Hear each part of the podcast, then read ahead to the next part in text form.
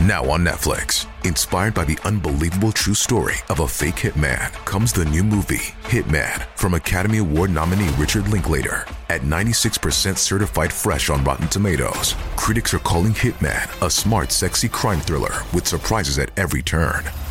Starring Glen Powell and Adria Arjona, Hitman. Now playing on Netflix and in select theaters. Rated R. Welcome and good evening. Tonight I bring you something a little more different that perhaps many of you will enjoy. This is a story written by Ryan Peacock and you can find his link down below. Remember to leave a like and comment about what you thought. Um, it really helps me out.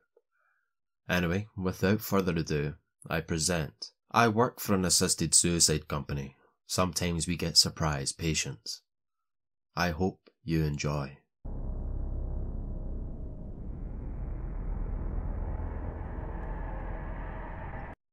Let me preface this by saying that I'm a good person, but a job is a job. If you're struggling with thoughts of suicide, please get help. I don't think that suicide is ever the answer, and ironically, that's the general attitude of my company as well. I won't share the name of the people I work for. I don't want to be responsible for any backlash that might come with me sharing this. Let's just say it's a non American company well known for offering assisted suicide for those suffering from severe mental or physical sickness. Despite the grim nature of what we do, I do respect it. My job focuses more on helping to prevent people from making a mistake they can't take back and less on helping people die. We offer counselling, healthcare, and much more beyond just allowing people the right to die on their own terms. Those who do choose death are generally already dying and choose it because they'd rather get it over with as opposed to wasting away in a hospital bed. Having seen what cancer does to people, I'd say that it's certainly a far more dignified way to go. To see anyone actually die isn't as common as you might think. Most of the people who contact us have no intention of going through with it. They'd rather get better, but they want the comfort of knowing that there's a way out if this disease goes too far. There's a lot of red tape to get the green light.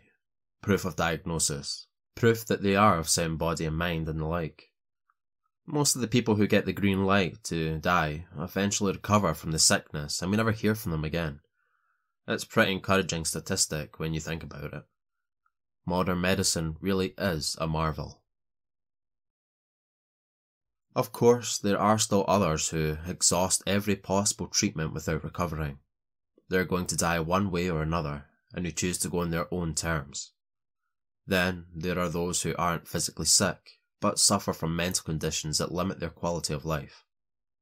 Thankfully, they're less common, but we still see them every now and then. Those who choose to die generally choose to go in their own homes. We do get a lot of foreign tourists who use our rented apartments though. I've been there while it happened, there's a lethal dose of drug they mix into a glass of water. The patient drinks it, they fall asleep, and within an hour they're gone. No pain, just a peaceful death. Whatever suffering they endure ends, and I suppose if it was bad enough that they actually chose to die, that's for the best. We don't take people's lives, you see. We give them the means, but they're the ones who ultimately take the final actions to end their lives. Protocol requires that we repeatedly ask them if this is what they want before they actually take the overdose. The patient is given plenty of time to decide if they are ready or not. I've seen several people back out at the last minute. And if they do take the overdose, they are required to take it at their own free will. If they can't drink from the glass, they drink from a straw. As grim as an act as it is, we try and make sure that our patients are absolutely certain they wish to end their lives and there are almost no exceptions. Almost. When I was hired a few years back, my supervisor warned me that sometimes we get special patients. He never specified exactly what he meant by that, and I never asked either. I was told that if I ever encountered one, to talk to him about it, although since I never encountered any patient I considered special, his warning slipped my mind entirely. I don't remember the exact day when I dealt with my first special patient, but I remember the details. I'd been called over to one of our rented flats. I had everything I needed to deliver a fatal overdose to what I'd been told was a terminal patient named Peter Waldner. I didn't recognise the name, which was a little odd since I usually worked fairly closely with our patients, but I didn't really think about it too much. I assumed that Waldner had gone through the same red tape that everyone else had. Why wouldn't he? I hadn't expected anything other than a dying middle aged man, give or take a decade, when I showed up at that flat. A depressing sight to see, yes, but still business as usual. When I got there, I was greeted by a woman in her thirties. I assumed she was either Waldner's wife or daughter. She had long blonde hair that looked a bit frazzled, and she looked as if she hadn't slept in weeks. Good morning, I said, offering the kindest smile I could. My name is Luca. I'm here for Herr Waldner. Peter's inside, she said quietly, before stepping aside to let me in. I spotted a man I assumed to be her husband sitting at the kitchen table nearby. We've got him sedated for now. How soon can it be done? the woman asked. Man didn't even look up at me. Well, I just need to mix an overdose in some water. He'll pass out a few minutes after ingesting it and his body will fully shut down within half an hour to four. Excellent. I'll get the water bottle, the woman said before taking off down the hallway. She struck me as rather irreverent of the fact that someone close to her was about to pass. I looked over at the man. He still avoided looking at me. Are you Peter? I asked as I pulled up a seat across from him. He still avoided eye contact with me. Peter's in his room, he replied. He was silent for a moment before asking. It's painless, right? He won't suffer. No, as I said, the drug induces complete unconsciousness, followed by a comatose state as the body shuts down.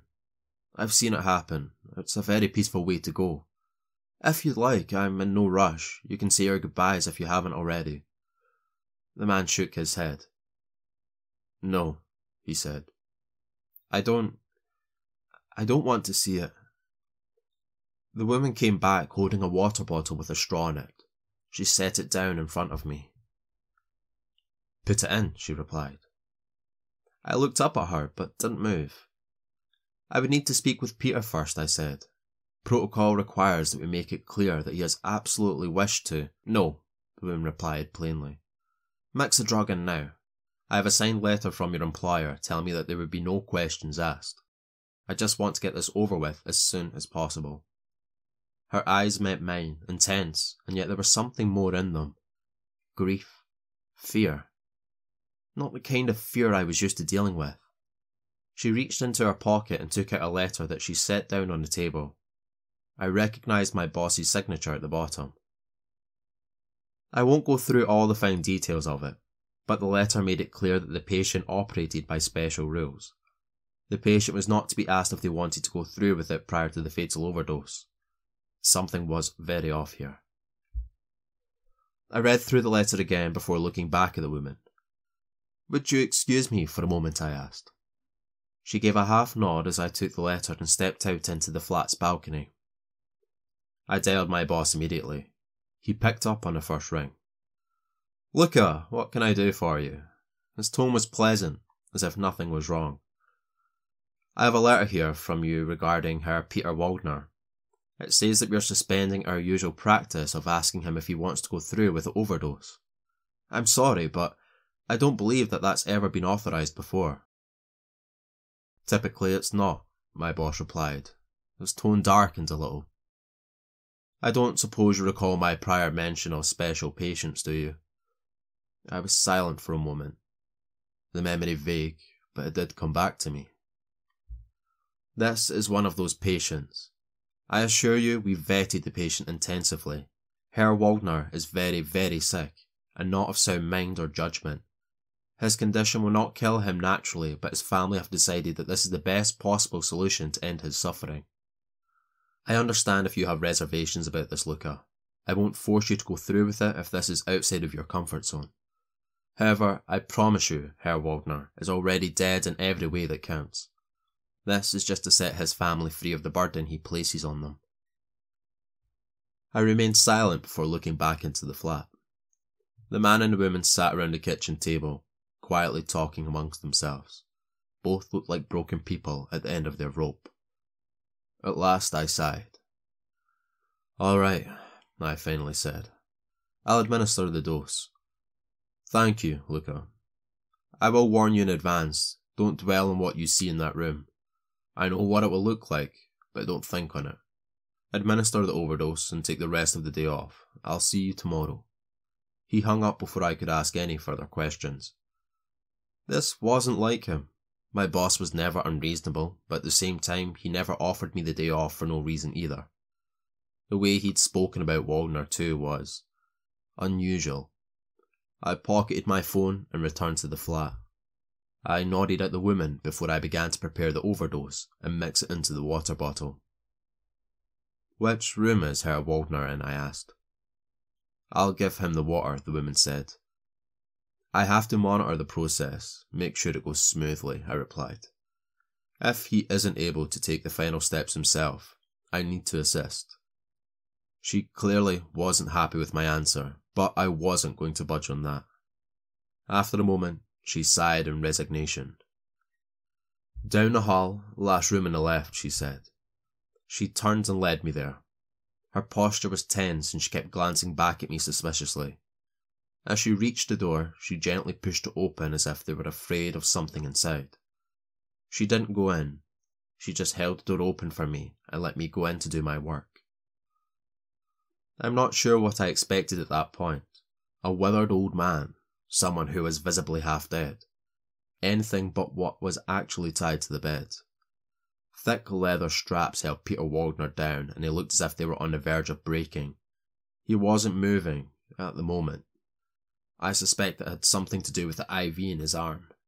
An IV that looked as if it had been torn out before. Despite the sedation, though, Peter Waldner was very much awake, and his eyes were focused on me with such hate that it actually took me slightly aback. Of course, none of this addresses the main thing that I found strange about Peter Waldner. They are all side notes. Things I noticed after the fact. The thing that struck me first and caught me completely off guard was the fact that Peter Waldner was not an old man. On the contrary, he was a 15 year old boy. I stood in the doorway for a moment, completely frozen, as Waldner bared his teeth at me like an animal. He hissed and spittle dribbled from between his lips. I felt a noticeable chill in the air around me. The woman who had been so eager to see him dead, a woman I now realised was his mother, stood anxiously behind me. The sedative won't last much longer, she said. When it wears off, it will take hours to get him under again. Please administer the overdose. I looked back at her, utterly speechless. This had to be some sort of sick joke, right? If it was, her stoic expression gave nothing away. She regarded me intently, waiting for me to perform the final act. This, this can't be Herr Waldner, I said. Are you going to administer the overdose or not? she demanded. Ma'am, this is a. I know what he is. Are you going to administer it or now? Her voice cracked with desperation. Her eyes were wide and I could hear a tremble in her voice. Genuine fear. This was not an act. I remembered what my boss had said over the phone. Looking at the kid tied to the bed, I knew that he almost certainly wasn't normal. No normal human would hiss like that. All the same, I felt a quiet unease settling in my stomach. I inhaled before stepping closer to the bed. The air felt colder the closer I got. Waldner struggled weakly against his bindings and gnashed his teeth at me. He didn't say a word otherwise. I looked back at the mother, struggling for a moment to find the words. Are you entirely sure you want me to? Please just do it, she replied. There was desperation in her voice, and I closed my eyes before bringing the straw of the water bottle to Waldner's mouth. He regarded it suspiciously before drinking, and he drank fast. I saw some of the tension leaving his mother's shoulders as soon as a water bottle was empty. I stepped back I felt like I'd committed some sort of major transgression. Waldner's eyes remained fixated on me, um, unblinking as I stepped away from the bed. The coma should have come on quickly. Instead, he didn't flinch. For a moment, I was almost sure that it hadn't worked. Then I saw his body begin to sag. His breathing slowed and his eyes glazed over. The overdose was taking effect. It took a little bit longer for him to pass out, but when he did, his eyes remained open. That might have been the worst part of the whole experience. Within two hours, I was able to confirm that Peter Waldner was dead. Two hours before I left that place, feeling absolutely sickened. My job was a grim one. I was used to its more horrific sights, but this. A teenage boy. A teenage boy who had fought with every fibre of his being to stay alive. This made me sick to my stomach. I've never enjoyed time away from my work less. I didn't want to leave the house and I called in sick for the next day. When I eventually went back, my boss acted as if nothing was wrong. Part of me wanted to ask him about Peter Waldner, but every time I tried to bring it up, my voice died in my throat. In the end, I didn't ask any further questions, and I just tried to pretend that everything was normal. After a few weeks, it got easier, and I found a way to justify what I'd done to myself. It was just another day on the job with a very sick teenager. That was it. Nothing more, and I prayed to God I'd never get another special client again. For a little over a year, I didn't. His name was Gustav Larsson. Unlike my previous special client, Larsson was in his 40s. The routine was much the same as usual. I showed up at the flat. A woman who I assumed was Larsson's wife provided me a letter, and I called my boss to ensure it was legitimate. It was, so I went ahead and mixed the overdose into the water. I remembered that when I went to Larsson's room, I was terrified of seeing another teenager waiting there. Instead, I saw a man more in line with the usual clients. The biggest difference is that just like the boy, he was restrained to his bed and hooked onto an IV. He looked healthy enough otherwise, and he stared at me with dull, glassy eyes that followed me around the room. Larsson watched as I approached him with a water bottle. His wife followed me in, anxiously wringing her hands as she did. I looked back at her. I have to ask, are you completely sure you want me to go forward with this? The overdose should kill him in less than an hour. Once he drinks it, there's no going back. Larsson's wife just nodded slowly. She hadn't spoken much at all. Much like Peter Waldner's mother, she looked exhausted. Do it, she said. Then I saw her eyes widen before I heard the snap of a broken leather. Something hit me, and hard. One moment I was standing by the bed, the next I was on my ass on the other side of the room. I could see one of Larsson's hands stretched out from the bed and frantically clawing at the leather straps that bound him. The sounds that came from his mouth were more akin to animalistic snarls. His wife stood there for a moment, wide eyed and shocked before rushing to grab his arm and forced it down. It looked like it took all of her strength to do so. I picked myself up and rushed to her side. Larsson glared at us. His head lurched forward and his teeth gnashed as if trying to bite us. I held his arm down as his wife ran for the IV and to put up the dosage of sedative. It took almost ten minutes for him to calm down, panting heavily. She looked at me, eyes wide and horrified. Please, she said, half begging and half sobbing. Please, please do it. Please do it now. I spotted the water bottle on the floor nearby. Nothing had leaked out. The overdose was still there. Reluctantly, I let go of Larsson's arm and picked up the water bottle. When I put the straw to his lips, he didn't drink it willingly. I had to physically tip the contents down his throat, and even then, it took him over an hour to die. He stayed conscious the entire time, his eyes remaining fixated on me, unwilling to close until his body completely shut down. Just like before, I got the rest of the day off. I think I became the go-to guy for special patients after that. My boss and I never discussed those particular patients outside of the phone calls I made to him after I saw documentation proving that special procedure was in place. Each one was similar. The same timid, exhausted family members. The same hateful glare as I administered the overdose and the same stubborn refusal to die. Each one left me with nightmares. Thankfully, they were rare. Over the next 10 years, I only saw about three more after Larsson and Waldner. Most of them were young. Whatever condition they had seemed to generally infect teenagers. As for why, I, I can't say. I don't even know what the medical term for what they had even was. I just knew that the patients I killed were beyond help, and knowing that they couldn't be saved was the only reason I slept at night. Things changed when I was sent to assist the death of Lana Parker.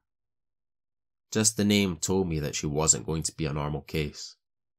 Occasionally we do see tourists from the UK, and I was inclined to believe that Parker was one of those. When I went to the flat she was staying in, I recognised the grim face of the man who opened the door. I could see a woman I assumed to be his wife at the table behind him. I didn't even need to see Parker to know that this was a special client. I I have some documentation, the father said quietly. He took the folded paper out of his pocket. I only skimmed it before nodded at him. Let me just confirm this with my supervisor, I replied before I stepped out onto the balcony to make the usual phone call. I was back inside in less than a minute. As I mixed the overdose into Parker's water bottle, the man I assumed to be her father hovered over my shoulder. Do you do this often? he asked nervously. From time to time, I replied. For people with her condition, the process often takes a little longer. It's painless, but I would advise that you watch. He shrank back timidly. Oh, you don't? I, I thought it would be only right to. It's your decision, I added. But as I said, it takes longer and it's not pleasant to watch. I need to stay to confirm that the overdose has worked. You don't need to. He looked at the woman in the apartment, presumably Parker's mother. They traded a glance before he sighed. I'll be in there, he said, just to make sure. I nodded sympathetically at him. I understood. Really, I did. I screwed the lid into the water bottle before giving it one last shake. You can take me to her now, I said. The overdose is ready. Oh, um, right, he said before turning to head down the hallway. Right this way. Luca, was it? He walked as if he was afraid of what was ahead of him, just like the family of every other special patient had walked. When he opened the door, I thought I'd be prepared for what I saw. I wasn't. I'd expected that Lana Parker would be at least a teenager. Instead, what I saw in that bed was a girl no older than five or six. This was a child. Her eyes were the same as every other special patient cold, intense, and hateful. She was dead silent, though, there was no other sound save for the synthetic beep of the IV machine. I remained frozen on the spot as I looked at her. Her father lingered behind me, unwilling to look at her. I knew he was sobbing. I could see myself going over to her, making her drink the water and then sitting down to watch it take effect. I couldn't make my muscles move though. Lana Parker just stared at me, her icy blue eyes burning into my own. Then I heard her speak. Judging from her father's accent, he was British, but the language Lana spoke wasn't English. It was perfect German, my native language. Helfen Sie mir, she said in a small, weak voice. Help me. What exactly was I supposed to do in that situation? Go through with it? Kill a child? Sick men and women I could stomach. Sick teenagers I could also learn to live with. But this. Had she been a sad, withered thing in the final stages of a terminal illness, I would have administered that overdose without a second thought. But this child looked completely healthy. Save for the unnatural paleness of her skin. I realised that my hands were shaking. This was too much for me. It was too much for anyone. I couldn't do it. By God, I could not do it. I closed my eyes and opened them. My mouth felt dry, I could I couldn't do it. I set down the water bottle and approached the bed. My mind was going off autopilot as I did the only thing that made sense to me. I undid the leather straps that held her in place. Wait, don't! her father cried. He tried to pull me away from the bed, but I threw him off me. This is a child, Herr Parker, I snapped. A child. I am not going to administer a lethal overdose to a child. Are you completely out of your mind? Please, sir, you don't understand. Mr. Parker tried to protest, but I shrugged him off of me and undid the strap binding Lana Parker torso to the bed. She sat up, her eyes lighting up she did, and for a moment, I saw a pang of fear in her father's eyes. With the last of his strength, he pushed me away. I realized now that despite my mistake, he was trying to save me. In the moment, though, I thought the worst of him. I started to swear at him as I picked myself up, but my words died in my throat as I got a look at Lana Parker's face. Her ice blue eyes had gone completely black. Her lips were curled in a smile that seemed to spit her cheeks as she stared down her father. I saw a dark stain of piss spreading from his crotch. I told you you could not hold me, she hissed in a voice that was most certainly did not belong to a child. Then her mouth opened, and oh God, there was nothing within. Just a darkness so total that it still haunts my nightmares. She leaned towards and enveloped Mr. Parker, who was by no means a short man, with her infinite dark maw. He didn't scream as he was swallowed whole. One moment he was there, and the next he was gone. I remained rooted to the spot, barely able to comprehend what I'd just seen. The thing that looked like Lana Parker reached for the IV in its arm to pull it out. I saw its black eyes settled on me. I knew I would be following the now late Mr. Parker into the black void, and I knew I would not survive this journey. Just looking at the thing, I knew there was no little girl. Perhaps once it had been, but whatever had moved in, whatever had hollowed her out and taken her shape was nothing more than a cleverly disguised predator. I knew why I'd been asked to kill her now.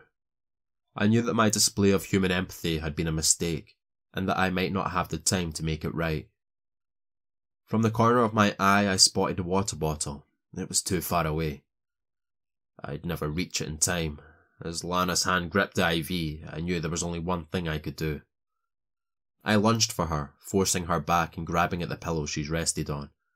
She struggled with inhumane strength as I pushed the pillow down her face. I could hear rushing footsteps down the hall as the woman I had assumed to be her mother rushed in. George, she called, panicked and afraid. George Parker was long gone, though. Instead, she saw me trying to smother that creature. Her eyes widened at the sight before her. On instinct, she rushed to the IV to put the dosage of the sedative to the maximum before helping me restrain the thrashing creature. It took both of us to keep it pinned down long enough for the sedative to begin taking effect. Even then, the creature used to be Lana Parker watched me with its horrible black eyes as I forced the water down its throat. She needed three overdoses to kill. Three. I stayed at the flat afterwards, waiting quietly for my boss to arrive. The woman who'd helped me, I'd never caught her name, but I learned she was George Parker's sister, had left. I just sat quietly in the living room, my hands still shaking. I couldn't unsee the terrible creature that had been in the other room. In death, it still looked like a child, but I knew better. When the door to the flat opened, I looked up to see my boss standing in the doorway. He looked grave. Rough day, eh, Luca? he asked. and tried to force a smile. It didn't stick. I just remained still, unable to form the words. I know you must feel a bit at fault for what happened today, considering that you are the one that let the creature out of its containment. But I don't want you to blame yourself. Who the hell should I blame then? I demanded. The words come out harsher than it had intended. Blame the creature. Blame me. You have no way of knowing what it really was, my boss said. He sat down beside me. I'll confess, I have always preferred not to discuss the nature of our special patients. I can't imagine you sleep well considering how many you've put down now. What is this, six, seven, I lose my fair share of sleep over them too. What the hell was that thing back there? I asked. That girl, she wasn't human. Not anymore, no, he confessed. There are entities out there. Don't ask me about the semantics of them. I really don't know much more than you do. These things attach themselves to people, though. The younger, the better. They try and grow inside of them like a parasite. Some of them can be removed, although it's heard that means of removing them is fairly spiritual. Others, on the other hand, cannot. Maybe they've stayed in the host too long. Maybe they're too powerful. Who knows? He shrugged. What's important is that they consume a person from the inside out. Lana Park was dead long before she came here. What was left was something else entirely, wearing her face as a mask. What you killed was that thing, not the girl. And what about George Parker? I asked. If I hadn't set that thing free, he'd still be alive right now. Perhaps. We also looked into the face of what you thought was a child and refused to harm it. Make no mistake. I'm upset about what happened here. There are people I have to answer to. But I'm not upset with you. You did what any decent person should have done. That's why these things are so terrible. They prey on your empathy, turn it against you. You're a good man, Luca. I really believe that. It's why I still trust you with our special patients. Even more so now that you know how dangerous they are. I looked over at him. His expression remained grim. Part of me wanted to tell him to go to hell. I thought about quitting on the spot, leaving this madness behind and starting anew someplace else. Another city, another country, maybe even under a new name. Didn't say a word though. My boss and I sat in silence for a few minutes before he patted me on the shoulder and got up. I'll see you later, Luca. Take tomorrow off. Rest, recover. We'll talk later. Then, just like that, he was gone. Lana Parker died over a year ago now. I've had a couple of special patients since then. I haven't made any mistakes with them. I have considered quitting my job if for no other reason than to avoid being around those rare monsters I must confront. But I don't think I'll get around to doing that anytime soon. Not because I enjoy what I do, I don't. The best part of my job is the part where I prevent people from dying. Not help them do so, but I stomach the special patients because I'm one of the few people who can. I know the danger they pose. I know how to handle them. Anyone less experienced may not fare so well. I hate what I have to do, but I recognize that it needs to be done. Those creatures, those parasites that wear those faces of children cannot be allowed to exist in this world, and I will do everything in my power to ensure that they are stopped. Thank you for taking the time to listen, and as always, I've placed a couple of other videos on screen now that I think you might enjoy if you're new. Remember to leave a like and comment if you enjoyed, and I'll hopefully catch you in the next one. Thank you. For the ones who know safety isn't a catchphrase, it's a culture. And the ones who help make sure everyone makes it home safe. For the safety minded who watch everyone's backs, Grainger offers supplies and solutions for every industry, as well as safety assessments and training to keep your facility safe and your people safer. Call clickgrainger.com or just stop by. Grainger for the ones who get it done.